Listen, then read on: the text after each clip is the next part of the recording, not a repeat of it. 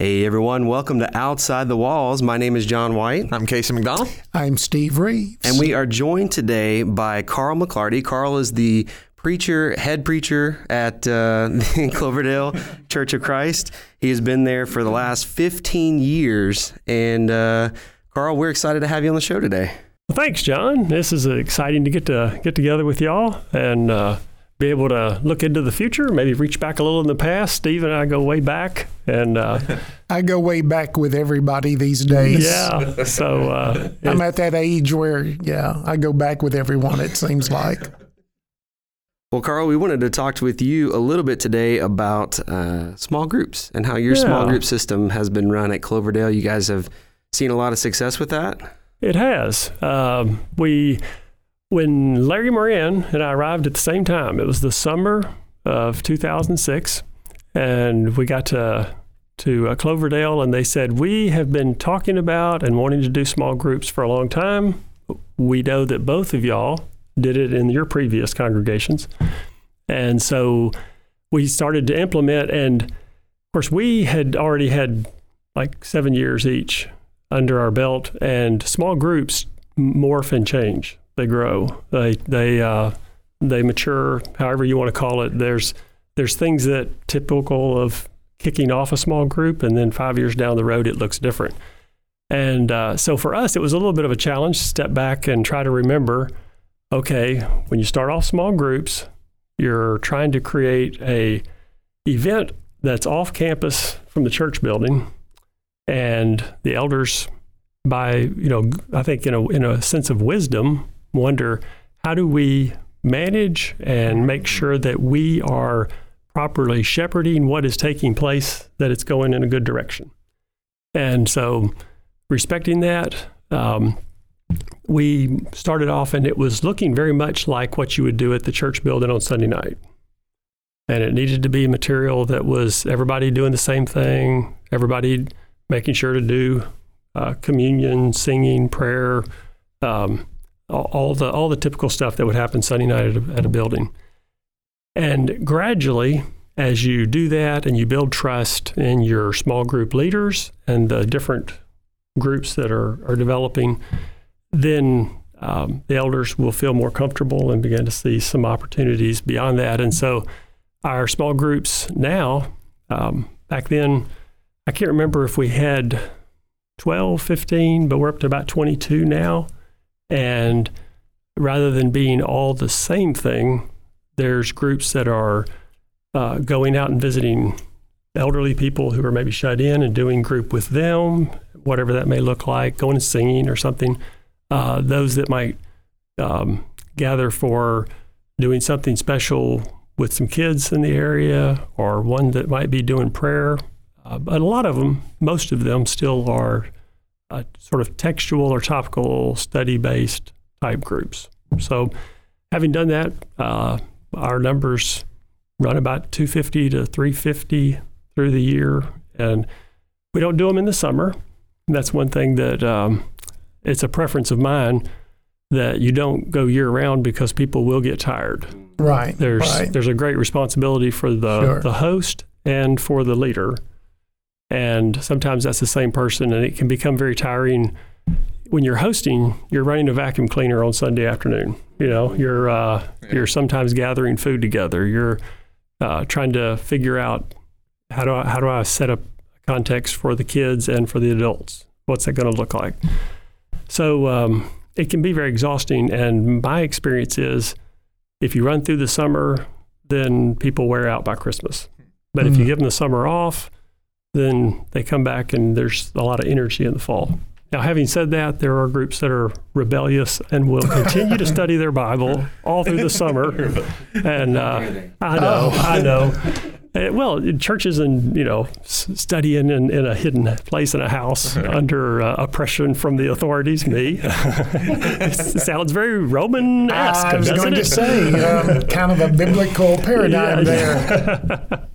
So, what uh, what were some of the initial difficulties when you guys started small groups? You kind of mentioned having to help shape the perspective of what is this yeah. ministry and what does it do? What what are maybe some other things that you guys encountered that you kind of had to work through as a church in that first what four or five years? Yeah, trying to trying to figure out if um, if what was happening in the small groups was going to be consistent with the flow of the church's overall vision and what's you know going on at the building as well. Which initially we didn't call small group, but over time they finally acquiesced and said, "Okay, if you're going to call us a small group, we're a small group." But the uh, the challenges uh, initially finding material that everybody feels comfortable with. If you're having to all do the same thing, and do some teaching and prepping for that. And uh, Dan Williams, who we know from here Yes. and um, through preacher stuff, had some really good material, and that worked well. And for two years, I think it was, we did some of that. One of the challenges, and this is true of any ministry you're doing, is childcare. You're talking about a, a group of adults that are trying to go beyond a lecture, go beyond one person talking and everybody sitting there uh, and, and just watching. You're wanting to say, hey, here's a question. This is where things get sticky in our lives. What do you do with this? Well, you don't necessarily want to do that in front of your children. So, what do you do? Do you send them outside to play? Do you get one of the teens and, and pay them babysitting to you know teach a class, kids class, or do you modify the material you're talking about so that the kids can be there? And of course, nowadays, in the last five years or so, that's intergenerational, which is real hip, right? it's uh, it's the, it's it's what's going on. So uh, I would say one of the biggest problems to to to figure out how to to work is this balance between adults trying to bond on issues that are really honest Christian struggles where the where life meets the text and what are we going to do with our children that's meaningful So, what have you seen work best? You mentioned a couple of different things that Yeah. you can do. What would you? Or is that just up to each group? Yeah. Eh, yeah and, and it, kinda- it um there's been times where we've watched videos. Uh, have you the the biblical archaeology ones by Ray Vander Laan? I don't know if you've ever seen those. Uh-huh. But surprisingly, biblical archaeology and five year olds, when it's done well, they wa- they get it, you know. And uh, so we've watched those and conversed. And I warned the the kids before. I say, I want you to tell me something interesting, funny, Yeah. whatever that you saw. Uh, so I like it best when it is that perfect intergenerational Yeah. expressing and talking faith uh, with all ages. But there are those times when um, you have somebody who says, "Let me take the kids outside and play," and that could be intergenerational too. You know, if you've got a good Christian teenager or teenagers and they're looking after young kids, they're the the cool Christian that's older, and I'm sure there's good things that are going on for them. They're not just being, you know, killing time. And then inside, when you're able to, whoever's teaching, to stop doing the lecture thing and say, "Here's here's a question, here's the issue. We've we've read the some verses on this. What's going on?" And let the silence kind of hang out there a little bit, and then when people begin talking and and getting to where they're they're entering each other's lives in a very very uh, significant way, that's the best small group, I think. I think you make a very good point with what you just said about entering each other's lives in a very significant way. When I think about the rationale for having a small group ministry in a church, I'm, I'm reminded of the fact that in a congregation the size of Cloverdale or the size of West Side, um, it can be very intimidating being part of a large congregation where it can be if you are new, if you're a newcomer, or well, even if you've been there for many years and haven't really gotten involved, it can be quite intimidating to be a part of such a crowd. And a lot of people shy away from that. And so I'd like to kind of go into the idea of the why.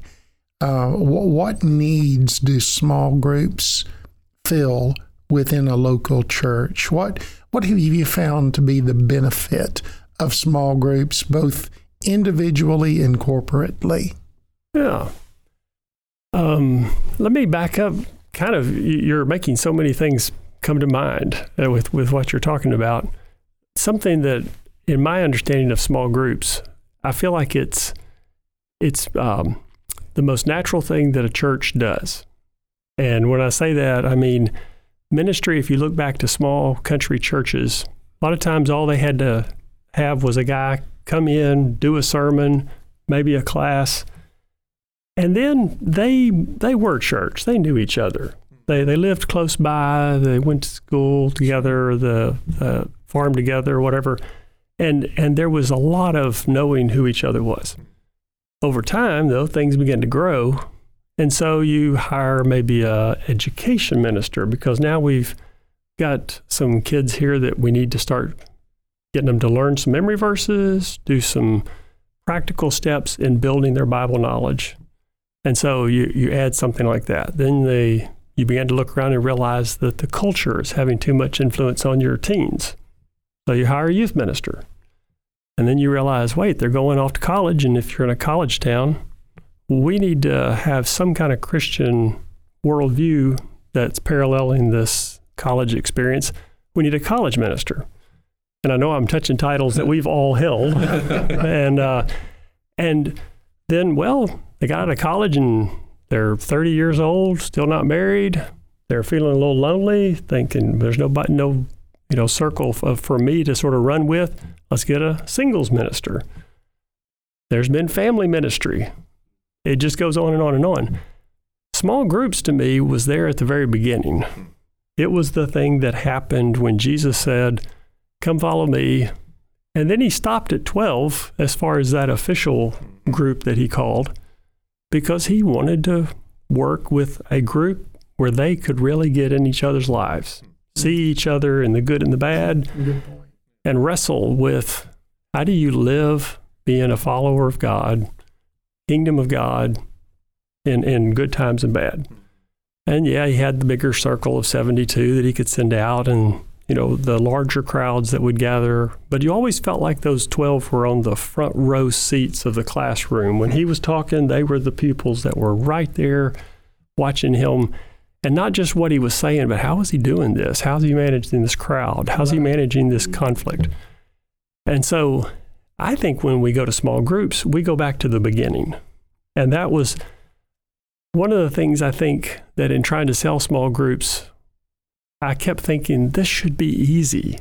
It should be saying to a family, all we're saying is, let's do a Thanksgiving dinner. You know, we've always done this. You you grew up knowing what it was to hold a chicken leg or a turkey leg in your hand and you know eat eat dressing and stuff.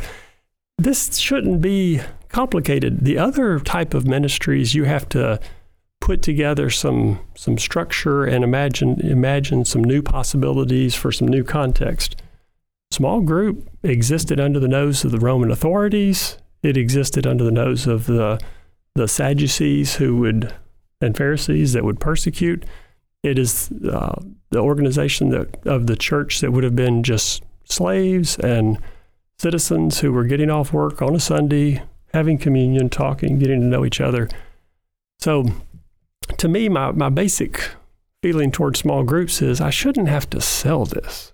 I shouldn't have to promote this because it's the most natural thing in the world. But because we got so into a system that was maybe like our educational system, um, that the, the tendency is it falls into a lecture format and it never goes beyond that. So, and especially when you're in a college town and a lot of your small group leaders are college professors, they talk for 50 minutes or an hour and 20 minutes. and it's, you know, you say, no, no, no, no, you got five. I'll give you 10 minutes. And they're like, you're crazy. You know, that's what, that's taking roll in class. Um, but uh, trying to get them to think in terms of this is an event that's getting to know each other while we're learning the text.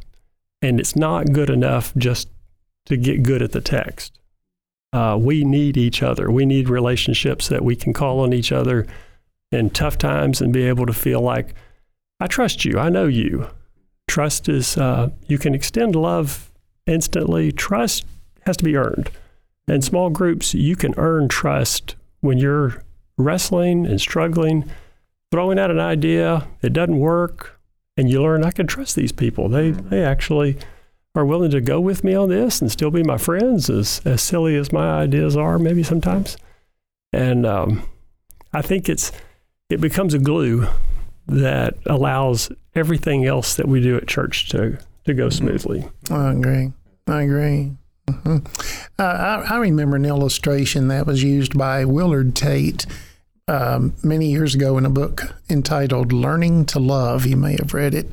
Um, but he talked about watching a documentary on TV about little chicks that had been hatched and were being sized and sorted to be sent out to the chicken farms where they would be raised and uh, they were they were coming down this conveyor belt, this mass of chicks, and they were being graded according to size and color. And those that didn't measure up were actually carried off the end of a conveyor belt into a crusher, where they were just crushed. And he said that in the scene that he was watching, one of these chicks had not been chosen by any of the uh, uh, selectors, you know, and it got to the end of the conveyor belt and turned around and started running back. And it was running from person to person, like, Would you accept me? Would you take me? Would you take me? Until finally the conveyor belt just overtook its little legs and it was carried off into the crusher. But to me, the, the, the beauty of, of a small group, we have people that come into our congregations that are a lot like the little chick and they are looking for acceptance. They're looking for someone who will befriend them, someone with whom they can develop a meaningful relationship.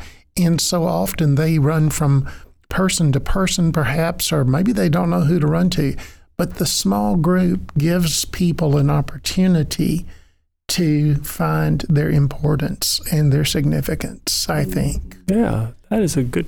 That's a good point. The uh, there is a question when a church talks about we do small groups is are you a church of small groups or are you a church that does small groups? Mm. Are you a small group church or are you a church that does small groups?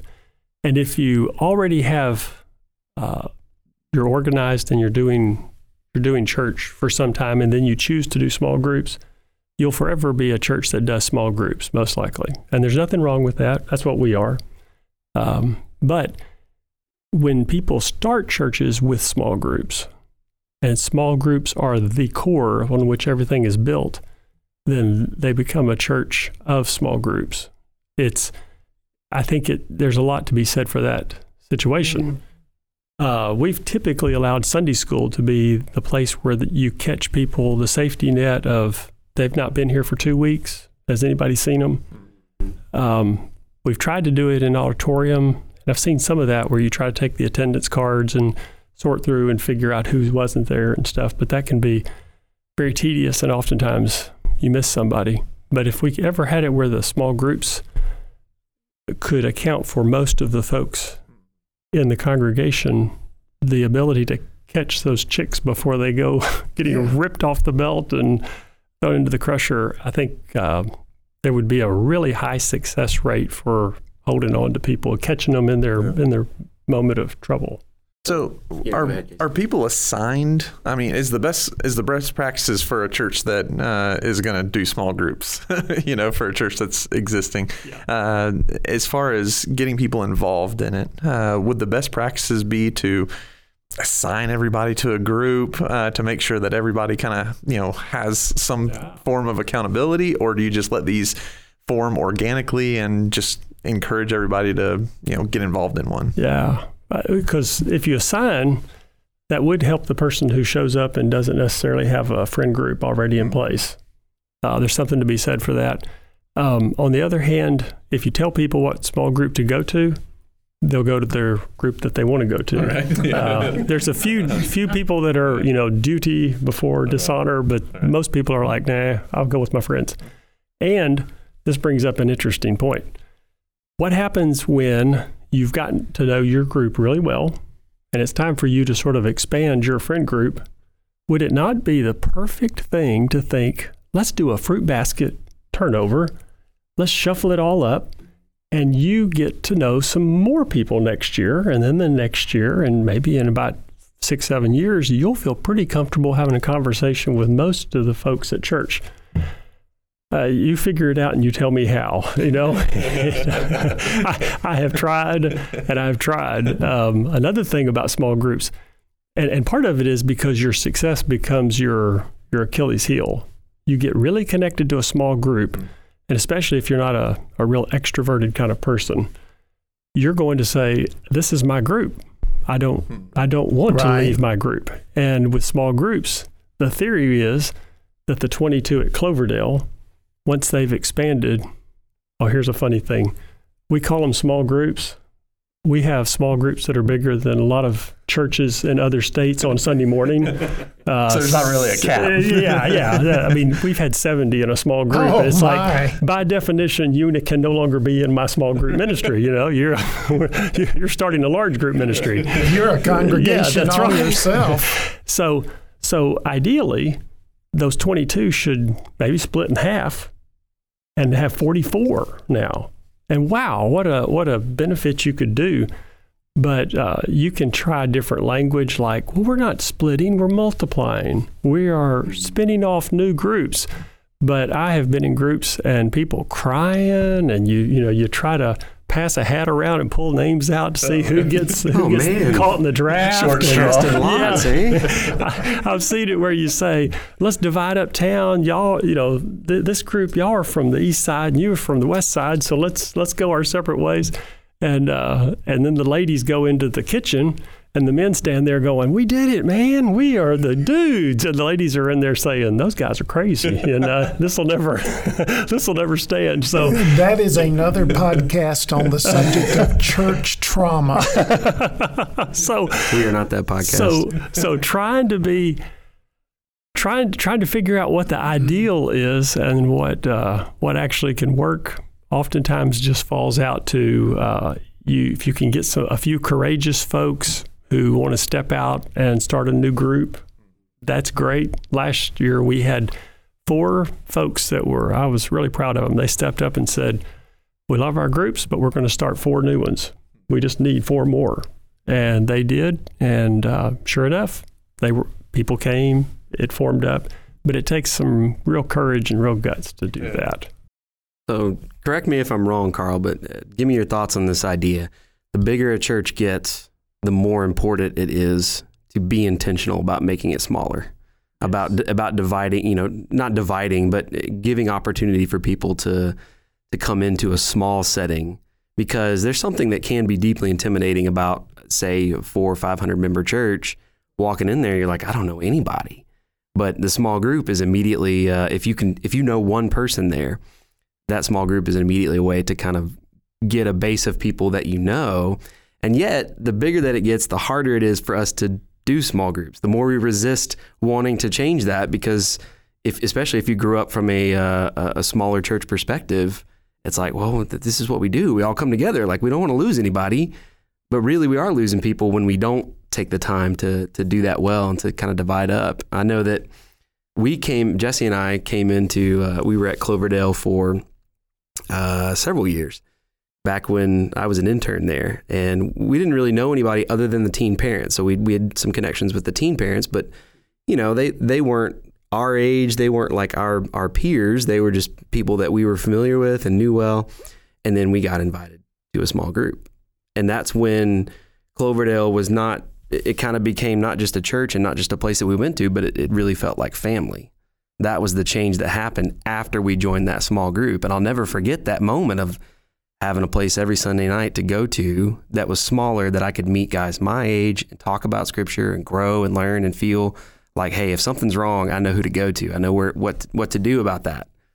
Yeah, the uh, I, you were making me think of my sermon when last fall because of COVID. I said this fall think small, and and it was partly because with COVID, big crowds were no longer an option. Hmm. You know, and maybe we'll have some other stuff that will will prevent us from having the big group, but nothing can stop you from having just a few folks get together for a Bible study. Right. You can do that anywhere, and so yeah, there's there's a uh, there's a quality of well, uh, just being able to to talk about discipleship type issues, things that are serious, things that are convicting, things that are uh, that they give you strength to be able to face what you're dealing with and uh, nothing. I don't think anything uh, is as much benefit as small groups were and, and are. You mentioned uh, in the beginning, anyway, the need to have kind of universal study material for each of the small groups. Uh, from the sounds of it, it's not necessarily that that way now. Right. Um, so, what was the, I guess, intention of doing that originally, and how did that kind of evolve to it being okay, I guess, for each group to Yeah. do their own thing? Um, one of the challenges I'll say uh, initially was elders wanting small groups, but not necessarily wanting to go be in the small groups. But they knew it was something that a lot of folks had talked about. This looked like it would help. So, uh, in both churches where I was at, the majority of the elders would stay at the building with that small group. We, like I say, we didn't call them that to their face, but that was the small, small group at the building. And then there's the other groups, and um, that just sort of increases the sense of um, what's going on out there, and we, we need reports. We need to know there's some degree of health and soundness in what's going on, lest we find ourselves in a situation where we've got somebody teaching some stuff that's not healthy. You know, so I respect that. Uh, I respect what the elders are wrestling with. You know, the, you're trying to give freedom, just like a parent. You want to give freedom to your child at the same time, you don't want them jumping in the car with some rough crowd going to rough places. You you want to you want to figure out how to how to do that. The only thing that seems to solve that is uh, time, and some of those elders deciding to go visit the small groups, and together, it takes a long time. Takes many years. Uh, there begins to be this sense of confidence in the teachers themselves, teachers in the material and as the person who was has been that point person, oftentimes, me talking to each of those small groups and figuring out what they're doing, and being able to report what, anytime I'm asked, you know, individually more oftentimes, what what's going on in that group? Oh, they're studying this material. Oh, okay. Um, so what I did after a while, uh, the once we were told we could expand our offerings and allow different groups to do different things, I built a library, and I started out with books, uh, stuff that everybody feels pretty safe with, but also challenging, like maybe some C.S. Lewis stuff, or if it's Christian evidences, maybe um, some material that folks would know of. And then uh, over time, I began to get VHS tapes. And yeah, and then we stepped it up to DVDs. Oh and man, the small groups went to a whole new, whole new level at that point. But there was a sense in which our our folks just didn't know what was out there. Uh, I don't know if you remember the days before the internet, but there was a thing called the CBD catalog, Christian Yes, Book Christian Distributors. book distributors. And and we, uh, you know, the high priest, the preachers, uh, we we had CBD, and a lot of the other folks were like, "What? Where, where's the books at?" Um, that's something different nowadays. CBD. Oh, okay. You're right. so uh, I would I would flip through and, and see what was out there and names that friends had recommended or I had seen at seminars or talking with the other preachers. And by building a library, that, that gave a certain degree of confidence both in the teachers who would just walk in and say, and I would print out a, a directory of all the possibilities, and sometimes they would just come through and look through the shelves. And it was just for small groups, small group library. And that worked really well. And the elders, if they were wondering, could come and look and sort of see what we had as well. And that built, it built trust and confidence, and uh, conversations would come out of that. So now it seems as though we're moving to one more level, and that is with things like RightNow Media. You have a whole platform of a bazillion Christian videos that are out there, and trying to figure out exactly how to sort of coach and help. Uh, one of the nice things that RightNow Media lets us do is have our own Cloverdale page, and we can populate it with stuff that we like. So in a sense, you build, you have the capacity to build your own library, and then uh, you could even upload some of your own videos and say, "Here's a Casey McDonald." Oh, you know, nice. dealing with you know politics and, and the present crisis, you know, and uh, you can do that, and your folks can be at home, pull it up, everybody watch the video and uh, have a conversation. So I'm kind of excited and a little bit nervous about this the, the new explosion of uh, opportunities and stuff in in videos. Carl, I'm wondering um, what what are some of the um, obstacles that you have encountered? First of all, in uh, forming a small group um, program or ministry, if you want to call it ministry or program. And secondly, what are some of the obstacles that you face in maintaining it and keeping it fresh? Um, there is there are two philosophies on the length of time that a small group should be. There are there's a theory. This is mine. I'm on this side uh, that says people's time is valuable. It's Sunday night. Tomorrow is Monday morning. School, work, all that, and so you recognize an hour, and they're out. Make sure they know that they can be out in an hour, and so that's what I preach. Although not all of my small group leaders recognize me as the canon, you know, and so uh, there is this other philosophy, and I respect it, though it's not mine, uh, that says small group is a place you just need to take your time and you need to really just visit as long as you you can and let people you know stay. And in fact it's even better if you eat.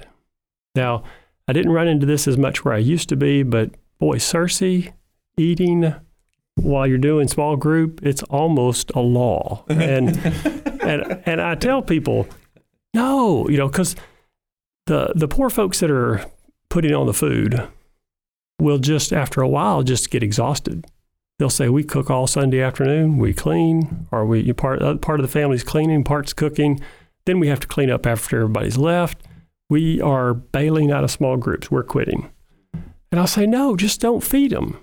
And they'll say, no, we have to. And I'll say, this is the South. yes. So there, there is, there is a uh, the culture of hospitality that sometimes shipwrecks small group because it demands too much of the people whose house it's in. Where if you know if you're going to church, the custodian will show up on Monday and take care of you know cleaning up, and everybody can go home.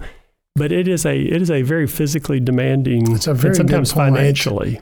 Very good point. So I don't say one's right or wrong, but I do I do preach my gospel, and I uh, I, I let the other folks you know if they want to do it, that's fine. Another problem is uh, burnout due to just as time goes on. And I tell them, take the summer off. And oftentimes they, they refuse.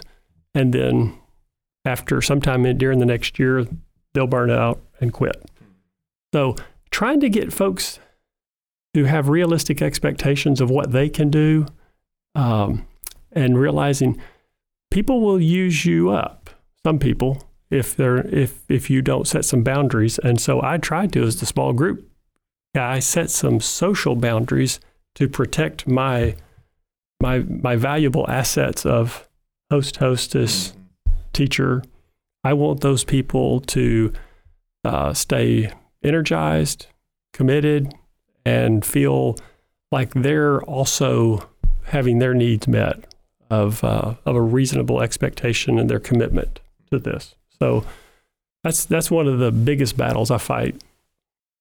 Are the groups recurring year after year, or are they kind of developed afresh each year? Uh, there is a certain group that will come back each year. Uh, they don't necessarily forever and always, but you do have some some people that hit a stride and they've got a a small group, and so the individuals that come into that group can change over, but that group uh, stays on and on. It's um,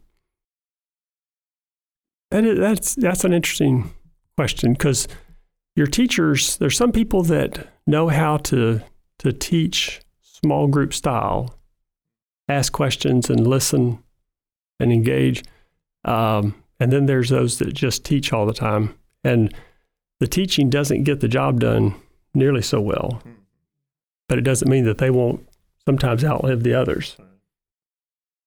I'm curious about something. You guys do your small groups on Sunday nights. is there any logic to doing it on Sunday versus Wednesday, or was that just what made the most sense to you guys, or is there something that kind of universally why that night makes more sense or less sense than Wednesday if somebody does it differently? Yeah. Hmm, at risk of uh, showing our cards too much, it seems that uh, Sunday night oftentimes just doesn't have the energy that Sunday morning has.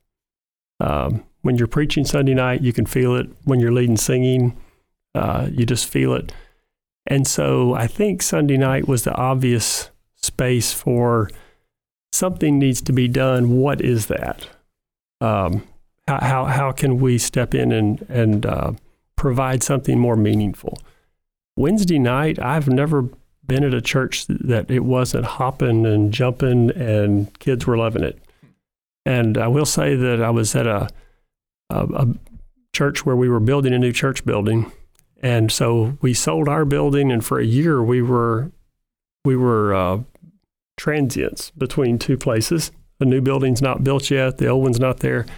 So the local school let us come over on Sunday mornings, but we didn't have Sunday night and we didn't have Wednesday night. And people would regularly tell me how they grieved over the loss of Wednesday night. I never had anybody ever ask me, could you figure a way for us to do, you know, now we had some small groups going on, but as far as get back to the building, do this thing that we've always done at the building.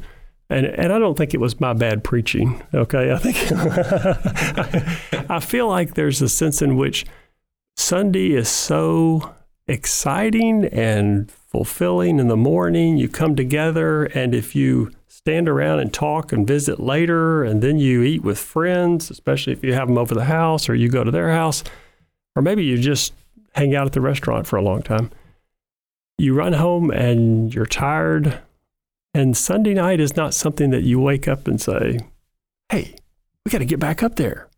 You know, I'm hungry. It's like, no, I'm I've been fed. I've been fed to overflowing. I have more thoughts in my head mm-hmm. after the experiences of this morning and this this uh, table fellowship with friends than I could possibly process for the next two or three days. So um, I think that's the reason Sunday nights, and that's just being very frank. I know no, that that's great. It probably great. sounds almost rude, but it's uh, being a preacher. I feel like I can say that about my own preaching. No, if we can't be honest at the church, where can we be honest? There's there's a I think Wednesdays don't need help. I think Wednesdays are, there's a lot of people that give a lot. Kids are ready. People have been beat up by life and they're looking for that engagement at church.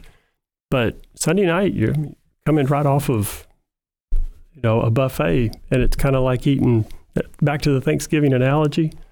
What do you eat that night? You know, turkey dressing again. You know, I'm, I'm, stuffed. It's good stuff, Mom. Really, uh, no offense, Grandma. But uh, so I think I think small groups allow us a chance to kind of, in a more relaxed sense, do some processing together. Uh, and I like to think that they're saying in these small groups, you know, Carl in his sermon this Sunday said something that was real yesterday or this morning. He said something that was really valuable. Let's talk about that. I don't know if it actually happens, but I'd like to think it does. I was actually kind of curious about that and about to ask do you ever try to do something like that where you maybe, if you ever did or, or, or have recently, do you ever do something where you, you try to encourage small groups? You know they're happening that night. You're preaching, you're, you're going through something, and you say, Hey, like, I would love for you guys to discuss this further tonight, where you make a connection between those two. Yes. And I, I have done that uh, years where whenever I'm making my sermon, when I finish it, I make up discussion questions. And I sort of steal from the serendipity type Bible studies. I don't know if you've ever used those where it's icebreaker, dig, dig deeper, reflect.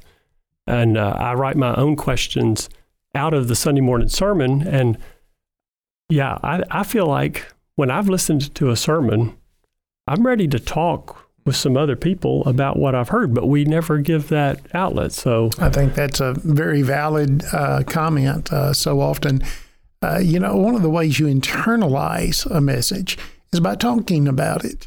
And we really do not give people an opportunity to respond to talk one on one about what they have heard. And as a result, Uh, you know, uh, somebody said if you want to humble a preacher, just uh, have him ask people what he spoke about last Sunday. Yeah. You know, a lot of people won't remember, but when you've had the opportunity to follow up in a smaller setting and to discuss that, it really does help to internalize the message and to uh, flesh things out somewhat. What correlation have you seen with small groups and church growth and or evangelistic efforts? Um, evangelistic efforts, I feel like it's an entry point in theory, and I think it does serve that way if you have some people in the small group that are reaching out to friends. Um, it won't just happen, and there's some groups that don't necessarily go looking for folks on the outside.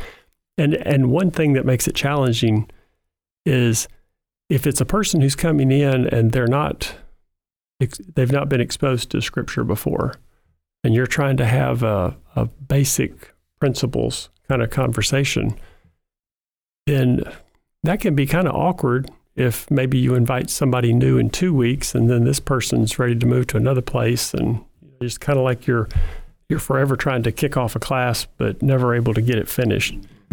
And so, um, and people can feel intimidated if they're the only person that hadn't had the class. Everybody else is a repeat. Um, so it, it's challenging, but there's people that um, that have been able to do that successfully. And uh, then the let's see. Oh, and as far as growth, one thing we did notice was our Sunday night attendance as, as we tracked it as it would drop down to where you're half of your people that were there on Sunday morning have come back mm-hmm. for Sunday night, and then sometimes it drops to a third of that number. Mm-hmm. Um, most everybody feels that same kind of effect. When we did small groups, we found that we bounced way back up. Really? There, there is a much more um, greater interest in folks saying, "Oh, okay, that would be something that could be meaningful to me and my kids," and um, that that could be an opportunity that's more relaxed, more uh, give and take, rather than sitting and listening. I don't know about you, uh, Steve, but a lot of times my Sunday night sermons had to run longer than the Sunday morning just because the hour was you didn't have as much going on. The communion yes. didn't take as much time. The song leader is singing with people that are tired, and so they don't they don't lead as many and. And so you uh, you're like, okay, then the sermon's going to need to go from 25 minutes to 35 minutes, and it everything kind of becomes sort of a self defeating kind of.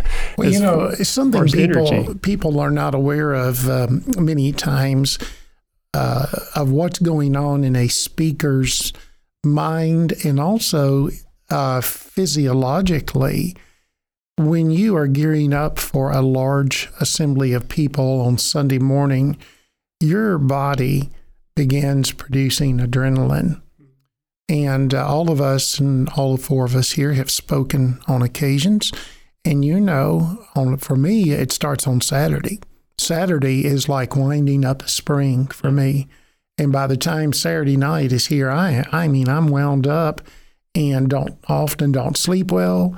I get up crack of dawn Sunday morning, my body is like a spring that is wound up.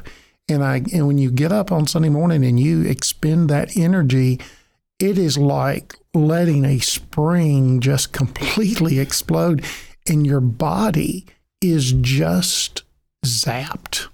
Mind, body, everything. And it is very difficult from a speaker's standpoint to re repeat that process for Sunday night. Now that that is just the long and the short of it. You, you may be well prepared. You may have your sermon well prepared. I try to do my Sunday night presentations before I do my Sunday morning, so I'm, I'm not caught at the last minute. But I'm just saying it it is difficult from a speaker standpoint to generate the same level of enthusiasm on a Sunday night that you do on the Sunday morning. And it's not because it's not good material or anything else. A lot of it is physiological in nature.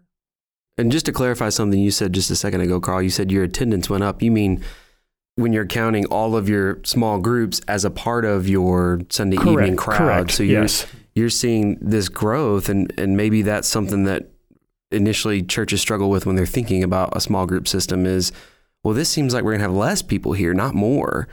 But when you consider that means that someone's coming back to be fed in a different way, they're being counted as a part of what we're doing, and so it would would it be better for them to try to come back on a Sunday night for the normal service, or you know, would it if they decide I don't want to do that, uh, but I'll come to a small group? You know, you're you're getting you're getting an, a second chance to sort of do something valuable uh, with that member where you might not get them at all. So if you start counting everybody together, you're not losing people; you're gaining people. Right, right. So yeah, two two fifty at the building, uh, then you leave fifty and two hundred go out, but they pick up another hundred that just wasn't engaged at all on Sunday night. So it it is pretty exciting to think all those folks that you could call them friends, you could call them just uh, checked out for you know other reasons, reengaged, reconnected, a part of something that's pretty exciting. So,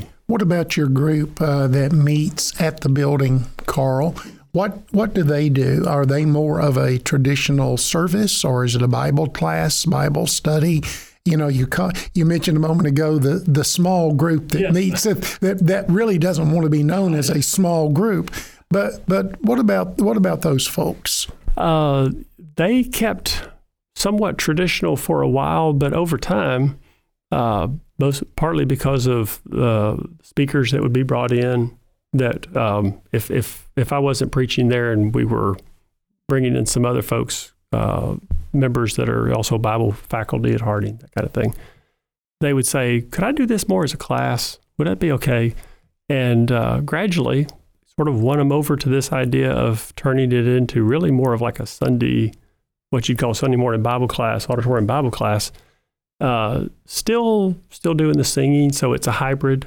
It feels sure. kind of like a typical Sunday night, but it also has a little more of give and take because you just there's a lot of benefit when you can ask a question and people are are feeling like they're a part of what's happening. Well, Carl, I mean, th- this has been a fantastic conversation about small groups. I think we learned quite a bit more than we thought we would too. So we're we're excited. We're th- so thankful that you came on the show today. Uh, really glad that you're a part of this. If you guys out there have any questions for Carl or questions for us, you can always send those questions over to us. Uh, questions at wschurch.net. Just send us an email and uh, and we'll relay those to Carl, or we can uh, we can answer those on another show. Can I mention one last yeah, thing? Go for it. Uh, the Cloverdale exists because of Westside. I don't know if y'all know that, but there was a Cloverdale in a good, zone in a good way or a bad way. you gave birth to us. Uh, the uh, there, you remember the old days of zones? Did y'all yes. did y'all have yeah, zones? We had zones. Yes, we okay. did. We and did it, up until just a few years ago. Yeah, we defined our church family by geographic locations about town, and that was the zones. Well, there was a West Side Church Christ zone called the Cloverdale Zone, and um, the Rogers and the Whites and the Pierces were sitting in that zone meeting, and they said, There should be a church over here on this side of town. Well, in a sense, they were a, a subset of, you know, West Side, but they, uh, in their model of how they understood best to carry that out, they came to the West Side elders and said, What do you think? And they said, That sounds good. And they even felt the obligation to go and talk to the downtown and college church elders and said, There's no hard feelings here, but we've begun to define ourselves as being able to have a ministry on the east side of town at Cloverdale in that area around there. And we would just love to have everybody's, you know, prayers and support. And so it got kicked off. And on July the 4th, 1976, very patriotic sort of day, the, the, the, the West Siders started that, and and I would say they started it out of a small group, though they didn't know to call it that. They right. just called it the Cloverdale Zone. Well, you know, I came to Searcy in the fall of '77, so I knew that Cloverdale was a fairly new congregation, but I, I didn't know some of those details. And it's interesting because West Side, in a similar way, came from the college church back in uh, 1959 when a group of people from College Church completely agreeable with the college elders. They simply said, you know, there needs to be a congregation over on the what was then the west side of town. We're we're not very we're west side town, anymore now, but but anyway, and and so it's interesting now to to learn the rest of that story. Those small groups, church Yeah. planting, There it all Church goes hand in hand. There you you go. Well, we're so glad that you guys have joined us today, and uh, we hope that y'all have a fantastic evening.